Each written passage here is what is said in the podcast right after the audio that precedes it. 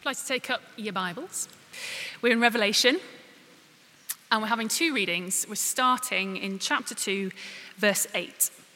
To the angel of the church in Smyrna, write These are the words of him who is the first and the last, who died and came to life again. I know your afflictions and your poverty, yet you're rich. I know about the slander of those who say they're Jews and are not, but are a synagogue of Satan. Do not be afraid of what you're about to suffer. I tell you, the devil will put some of you in prison to test you, and you will suffer persecution for 10 days. Be faithful, even to the point of death, and I will give you life as your victor's crown. Whoever has ears, let them hear what the Spirit says to the churches.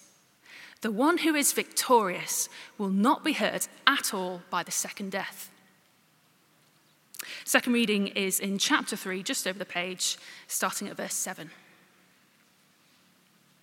To the angel of the church in Philadelphia, write These are the words of him who is holy and true, who holds the key of David.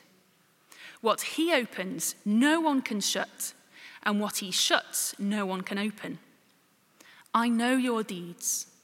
See, I have placed before you an open door that no one can shut.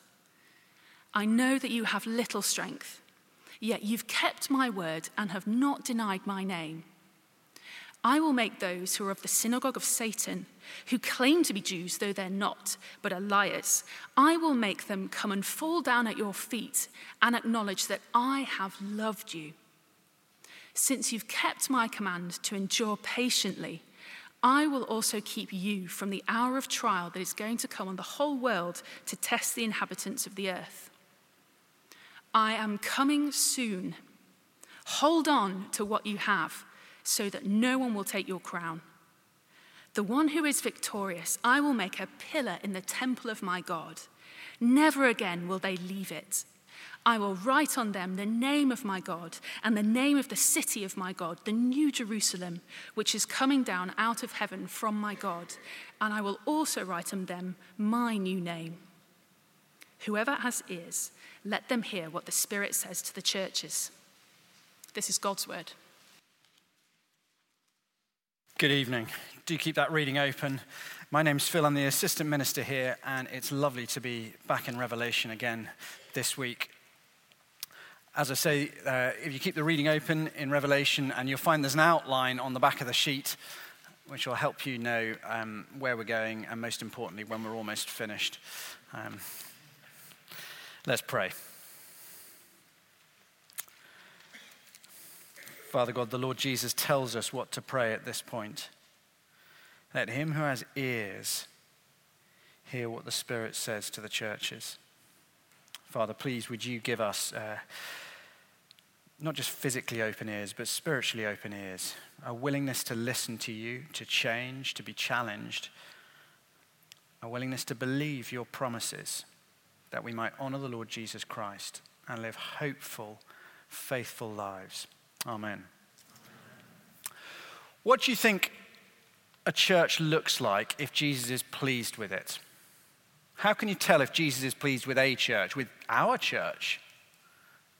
What about with an individual? What do you think life looks like for somebody who Jesus loves and really approves of? What would you expect your life to be like if Jesus looked at you and thought, you are really living well. Yep, you're saved by grace, but having been saved by grace, my goodness, you're honoring me in the way you live. And I love the way you're living. What do you think would end up happening in your life? Success? Comfort? Enjoyment?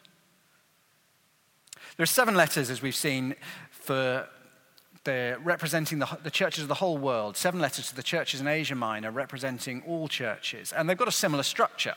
Uh, we saw that last week. Uh, Jesus addresses the angel of the church and he declares something about himself from the vision in chapter one that this church particularly needs to hear. Then he commends something the church is doing well. And then he points out something the church needs to change, to repent of. And then he points to the end of Revelation and promises the church something glorious from the vision of the new heavens and the new earth. And finally, he calls on all the churches to pay attention to what he said. But two churches break the mold in that. There are two churches that receive no criticism whatsoever from Jesus, only praise. And as it happens, they are not the ones with the easiest, most comfortable lives. They're not the ones whose businesses are flourishing and whose careers are really taking off.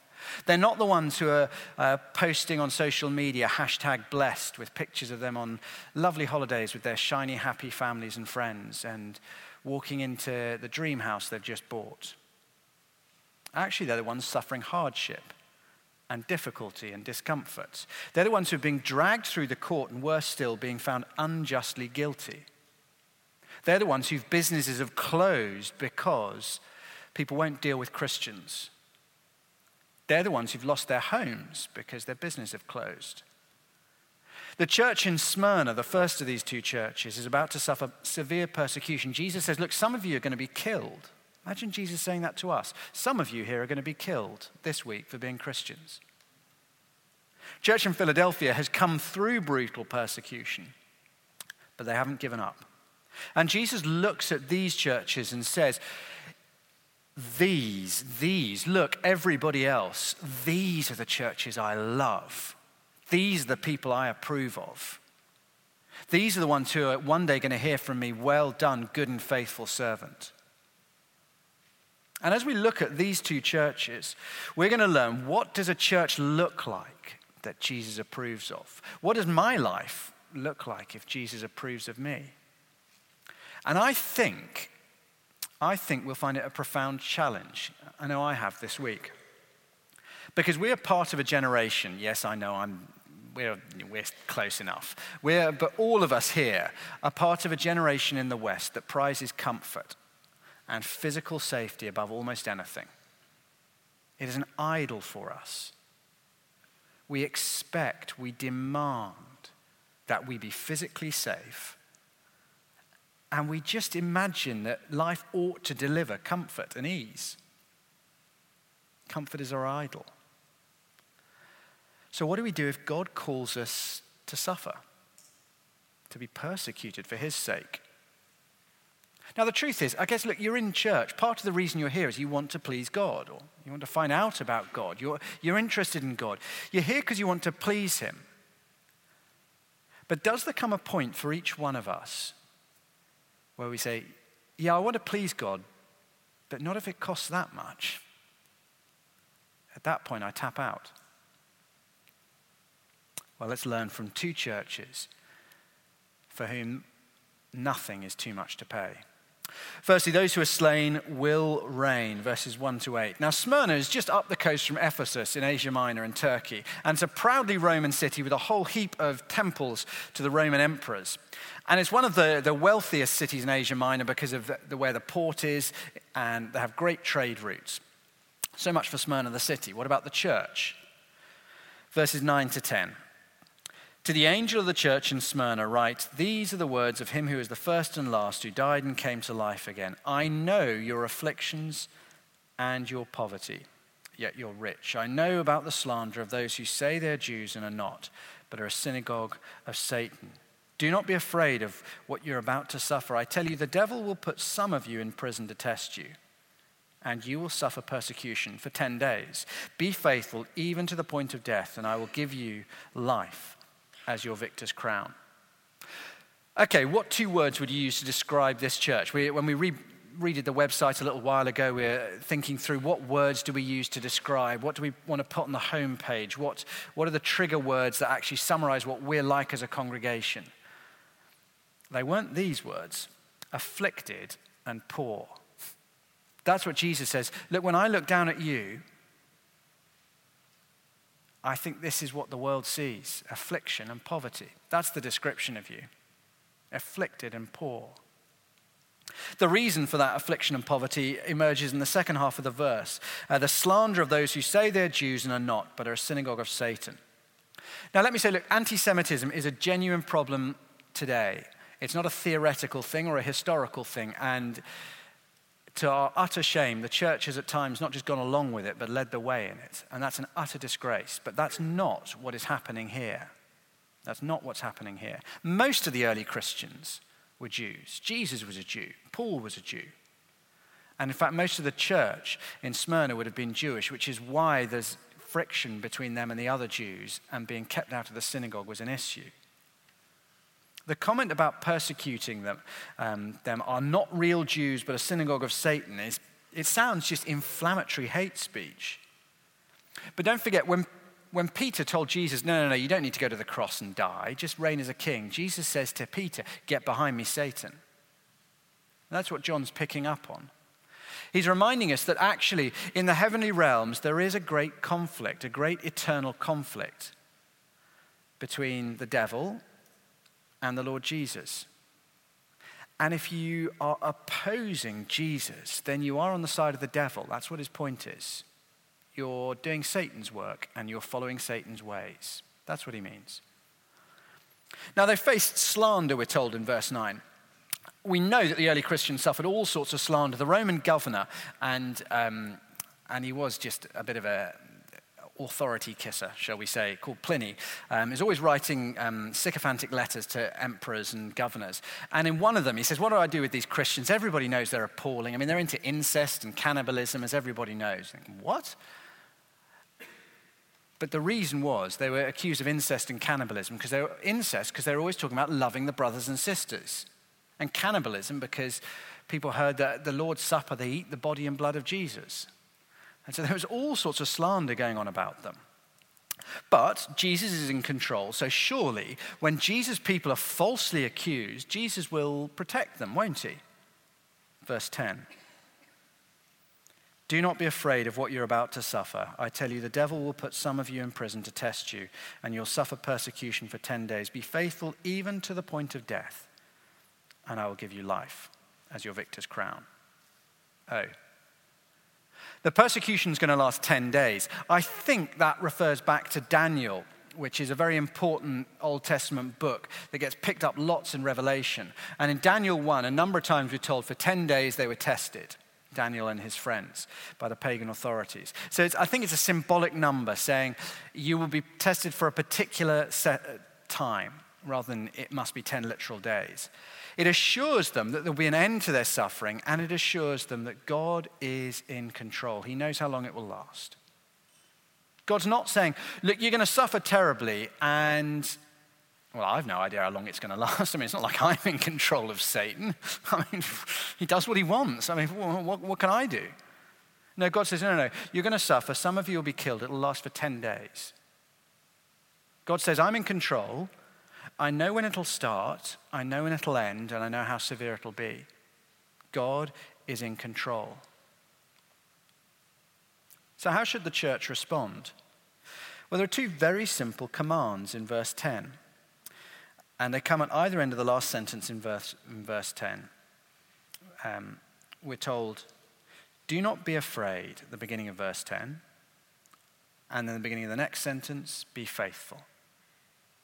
Individual church members do not know as they read this letter in Smyrna. I mean, can you imagine the Sunday when this is read in your church? And the individual members are looking around and go, oh, which one of us? They don't know. Will, will, will I be the one who's thrown in prison? Will I be the one who's killed? Or will I be the one who actually gets away this time and nothing happens? They don't know. That's in God's hands. All they know is they must be faithful and not be afraid. And the pairing of those two words is, is really helpful fear, uh, faithful, and not afraid. Because the point is, staying faithful is what it looks like to obey the command to not be afraid. It doesn't mean that when you're dragged into an arena with wild animals, that you should feel a Zen like sense of calm and not be absolutely terrified. It means that in spite of the terror, you remain faithful that fear doesn't rule your behavior. That's what this pairing means. Be faithful, do not fear. In other words, no matter what happens, don't let fear rule you. Let your faith in Christ be what determines how you behave. Now, how on earth do ordinary people like you and me find the courage to do that? These are ordinary Christians. to stay faithful when mocked for being a religious freak, to stay faithful when condemned for being a Christian fundamentalist, to stay faithful when it costs you socially, financially, with your career, to stay faithful right up to the point of it costing you your life. Well, the key, of course, is what Jesus says at the start and what Jesus says at the end. It's built on that glorious vision we had of Jesus in chapter 1 one who is worthy of all worship and one who is mighty and holds his people. And he reminds them of that as he, as he quotes something that he said in chapter 1. In, in 117 to 18, Jesus described himself as the one who was faithful even to the point of death. And he picks that up in, in verse 8. These are the words of him who is the first and last, who died and came alive again. Jesus is the one who knows what it is to be faithful even to the point of death, the one who is the first and the last. He's made the journey himself through persecution down into the grave and now up into glory. And his life testifies that if we're faithful to him, then the martyr's grave is not the end of the story. The victor's crown awaits all those who trust in him. And throughout Revelation, Jesus is called the Lamb. It's his most common title in Revelation. It tells us this subversive kingdom of God that appears so weak in the world, ruled by a lamb who's been slain, and yet he is the one who reigns on the throne in heaven. He is the one who is almighty. The one who is despised is the one before whom every knee will bow. The one who is killed is the one who is the Lord of eternal life. The one who suffered and died reigns forever. So keep looking to Jesus. Keep looking to Jesus. And if you have to walk the path through suffering and persecution, he will keep you.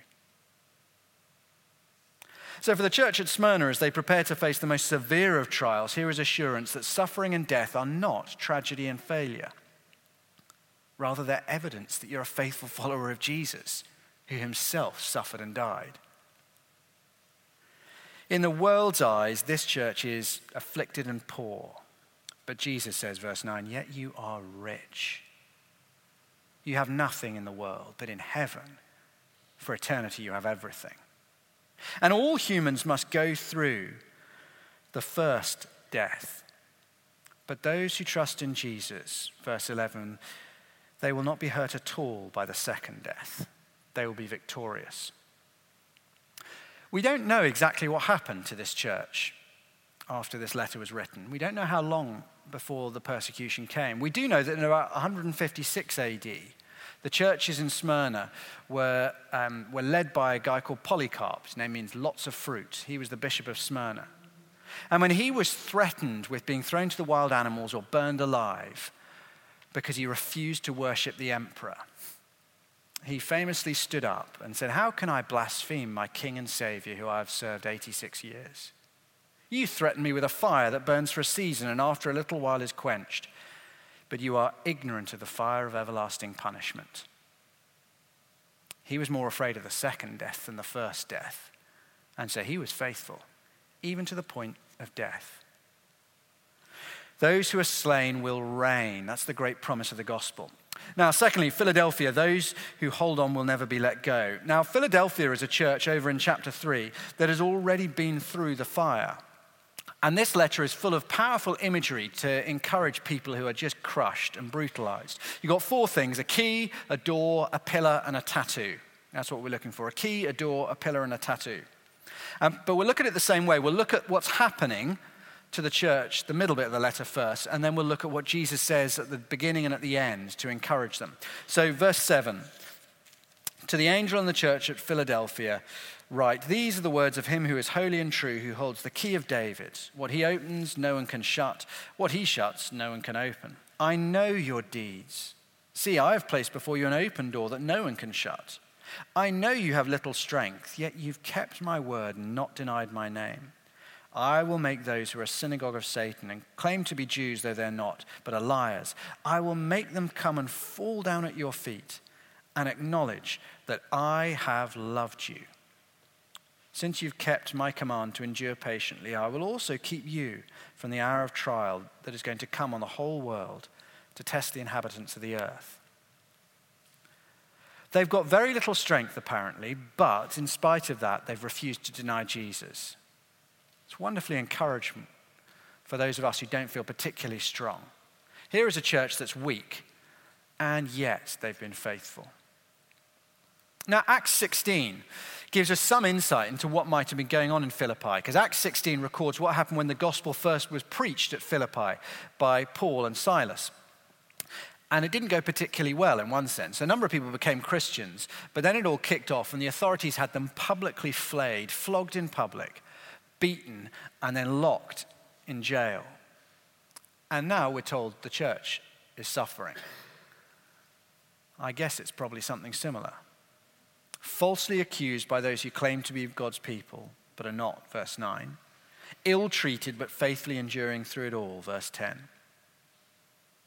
Now, it is unclear whether uh, the second half of verse 10, Jesus' promise uh, that he will reward their faithfulness by keeping them from sharing in a period of suffering, whether he's saying, Look, I will, there's going to be some suffering that's coming on the world, but because you've been faithful already, I'm going to keep it from coming to you, and actually, you won't get persecuted.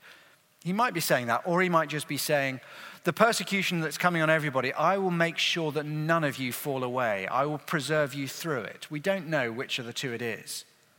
Either way, what Jesus says at the beginning and promises at the end is what will keep them going. First, in the introduction, these are the words of him who is holy and true, who holds the key of David. Holy and true and holds the key of David. Now, in 118, Jesus was described as holding keys there, but there it was the keys of death and Hades. Great encouragement. It's not the persecuting authorities who hold your life in their hands, it's Jesus. Jesus alone has the keys of death and Hades, not them. But this key is a little bit different the key of David. It it alludes back to um, the prophet Isaiah. And in Isaiah chapter 22, verses 20 to 25, the key of David is a key that represents the right to entry into the people of God.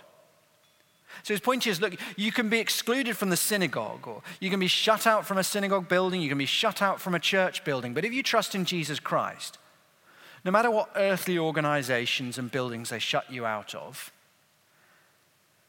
he has the key to entry into God's people, and He will bring you in. Wonderful encouragement. As well as the key, there's a door. You'd expect that, really. Um, and here in the second half of verse 7, we learn about the door. These are the words of him who is holy and true, who holds the key of David. What he opens, no one can shut. What he shuts, no one can open. I know your deeds. See, I have placed before you an open door that no one can shut all kinds of doors are being slammed in their faces because they follow Jesus. The door of the synagogue has been slammed in their faces, the door of career opportunity. Yes, you have a lovely CV. Oh, I see you attend church. Door closed. The doors of friendship. Uh, I don't want to know you if you're going to keep with that fundamentalist filth. Door shut. Doors of social acceptability you will not be inviting him, please. I really don't want him coming. You're only coming if you don't bring him with his weird Christian ideas. The door to the inner circle, the in crowd, all these doors shutting. And for some, the doors of prison cells have shut behind them. But a different door is being opened by Jesus, and no one can shut that door the door to God's eternal paradise kingdom. The one with the keys to eternal life was opening the door to his eternal kingdom and saying, You will come in, and no one will throw you out. Now, when you come to the end, if the beginning of the letter is all about access and the right to come into God's people, the end is all about permanence. Verse 11 I'm coming soon, Jesus says. Hold on to what you have so that no one will take your crown the one who is victorious. I will make a pillar in the temple of my God. Never again will they leave it. I will write on them the name of my God and the name of the city of my God, the New Jerusalem, which is coming down out of heaven from my God, and I will also write on them my new name. Hold on to your faith, and you'll be given a crown no one can take. That's the promise of Jesus. Uh, Christians in the plains of Nineveh a few years ago lost all their possessions as they fled Islamic State at the checkpoints.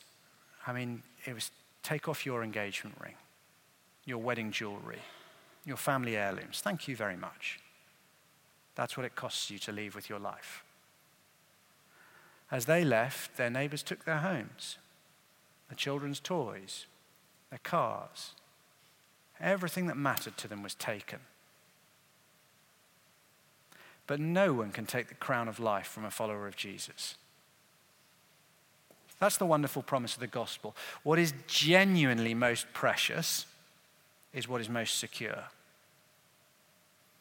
If you trust in Jesus, what is genuinely and eternally most precious is most secure. No one can take that from you. The next is the, uh, is the image of the pillar, as I said. It's a picture of permanence, a pillar in the temple of God. Now, the point of a pillar is you kind of need them. They're pillars in the temple, they weren't just put up for show. This is like you are structurally integral to the temple. No one can just take you out. You're not an annex. You are a central, permanent, necessary part of God's people. No one's moving you. Wonderful promise. You can be thrown out of the synagogue, thrown out of your company, thrown out of your university for following Jesus. You can't be thrown out of God's temple. You're a pillar. Lastly, the tattoo, verse 12. Look at the second half of verse 12. I will write on them the name of my God and the name of the city of my God, the New Jerusalem, which is coming down out of heaven from my God. And I will also write on them my new name. Three times I will write a name on you, Jesus says the name of God, the city of God, and a new name. And again, I think this speaks of permanence and belonging. A couple of days back, I went to visit uh, friends who are a month into adoptions. They've just got two little um, children who have endured more suffering in their few years on earth than anybody ought to in a lifetime. But now, now they've joined this new family, and their names are changed. I don't think they've tattooed the surnames on them. I think they get in trouble for that. But legally, legally, their names have changed. They have a new name, a new identity, a new family. And that's a permanent change that no one can undo. And this is what God is promising. It's true for the believers at Philippi, and it's true for you and me. When you put your trust in Jesus Christ, you get a new name. Permanently written, the name of God. You're adopted into his family, you take his surname. You're his now, part of his people. God's surname is tattooed on you if you're a Christian. Those who are slain will reign, we learn from Smyrna. Those who hold on will never be let go, we learn from Philadelphia. So, how should we respond to this? A couple of things. Um, I've quoted a few incidents from the uh, bizarrely named The Insanity of God book. Uh, don't let that stop you buying it and reading it for yourself just because you've heard. They're not the only good bits that I've quoted. But the, the second half recounts, as I've said, the, the author traveling around the world, visiting areas where the church is persecuted and oppressed to try and understand how can the church survive and grow when it's, when it's brutally treated. He's from a Western country where it just it's easy to be a Christian. And he struggled when he went out to places where, where, where treatment of Christians was brutal. And at one point, he, uh, he finds himself at a training week for house church leaders in rural China. Now, all of these people have, have suffered for their faith. Every single one of them has been to prison for at least three years, every one of them. And they say, uh, prison in China is for us like seminary is for training church leaders in your country. Fantastic. Well, I mean, not, but you know what I mean. I mean, it's just amazing. And uh, and as he's talking to them, he shares about two Muslim countries that he's been to where there is no established church because as soon as somebody becomes a Christian, they basically get killed um, and just dragged away from their family. It's impossible for any church to grow. And the next morning, he's woken by commotion. He's been basically, you know, he was driven like lying on the floor of a, of a van. He's taken using code words around cities. He's kept hidden because uh, it could be dangerous for the Chinese Christians to have a Western Christian visiting them, and it means they'd be identified as, as Christians and in trouble with the authorities. But the next morning, he's awakened by a commotion, and his first thought is, oh no, the secret police have raided us. And he sort of stumbles out into the courtyard and sees all these church leaders, a couple of hundred of them, scattered all around the courtyard. But there are no police. Instead, uh, some of them are lying face down on the floor, some of them are kneeling, and some of them are standing with their hands raised up to heaven. Lots of them are screaming. Some of them are tearing at their hair, ripping at their clothes. And he can't understand any Chinese, so he has no idea what's going on. He asks the interpreter, and the interpreter says, just listen. And as he listens to these screams and shouts of these, of these pastors, he starts to recognize two words again and again, and he realizes it's the names of the two countries he told them about. Now, these guys, these pastors, have all been to prison themselves. They're all leading churches where any of their church members could be thrown in prison at the drop of a hat. They're constantly in danger from the secret police. They've got more than enough trouble of their own to occupy their prayers. But when they hear of a country where the oppression is so brutal that the church doesn't really exist. They are just in such anguish that they're up before dawn and they're down on their knees and they're crying out to God. Now, I don't know what your, church, your prayer life is like. But if you are a follower of Jesus here this evening, can I urge you to pray for the persecuted church? Churches like the church at Smyrna and Philadelphia, and in China and in the Muslim world. These are our brothers and sisters, and they need our prayers. They are our family, and we're going to share home with them for all eternity. And when you meet them, don't you want to be someone who's prayed for them? Strengthen your love for people by strengthening your prayer for them. We don't surely want to be people whose prayer lives are just dominated by what is so often the selfish, shallow concerns of me and my world and my comfort. Now, if like many of us, you just feel like, I'd love to pray for the persecuted church, I have no idea how to pray or what, you know, how do I know whether I can trust the information, all this. Uh, there are some great organizations. Open Doors is fantastic, started by Brother Andrew. And they have they tend to be sober and they check the evidence and they give really good prayer points for the persecuted church around the world. You can subscribe to their feed on PrayerMate if you use that app. But these are our brothers and sisters, and they are suffering, and we should be praying.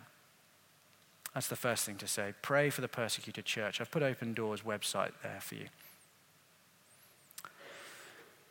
Well, we've been learning what does a church Jesus approves of look like? What will a believer's life be like? What will your life, my life, be like if we're living rightly and faithfully? So easy to think, isn't it? If God's pleased with me, then my life should go well. Then I should get this job and that relationship and, and this raise. The shock we get in the letters to the seven churches is the only two churches Jesus has no criticism for are those that look weak and pathetic in the world, those suffering and being oppressed. But worldly weakness, especially suffering rejection and persecution, are not signs of a church or an individual that is failing or faithless. Rather, that tends to be a sign of a church that the Lord Jesus loves, that is faithfully following the one who is crucified. I guess if you're here in church, you want to please God if that's the case, if we're serious about that, then we need to be ready to give up physical and material comforts and worldly security.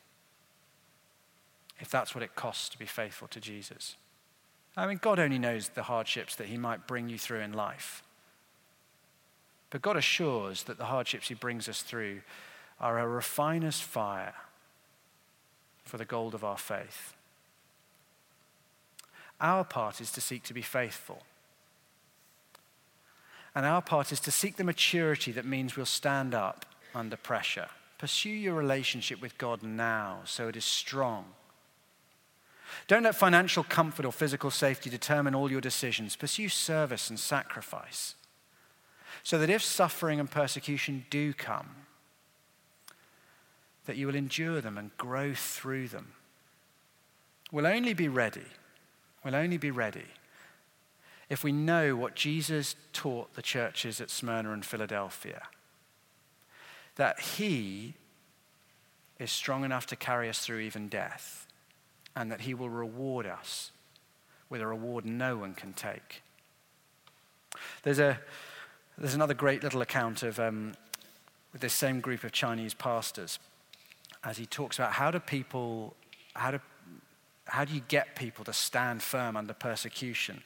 And he was told, well, uh, there's always this, this debate that goes on, and this is how it often goes. The security police will harass a believer who owns a property where a house church meets. The police will say, You've got to stop these meetings. If you don't stop these meetings, we'll confiscate your house and we'll throw you out into the street. Then the owner will probably respond, Do you want my house? My farm? Well, if you do, you need to talk to Jesus because I gave it all to him, to be honest the security police will not know what to make of that. So they'll say, We don't have any way to get to your Jesus, but we can get to you. When we take your property, you and your family will have nowhere to live. The house church believers will declare, Well, then we'll be free to trust God for shelter as well as for daily bread. Well, if you keep this up, we'll beat you, the persecutors will tell them. Well, then we'll be free to trust Jesus for healing, they respond. Well, then we'll put you in prison, the police will threaten. By now, the response is probably predictable well, then we'll be free to preach the good news of Jesus to the captives in prison to set them free. We'll be free to plant churches in prison. If you try to do that, you may well be killed. And without a consistency, the house church believers will respond. Then we will be free to go to heaven and be with Jesus forever. And you cannot take that from us. What is most precious is totally secure. Set your hope on Jesus and his victor's crown, and nothing can be taken from you. Let's pray.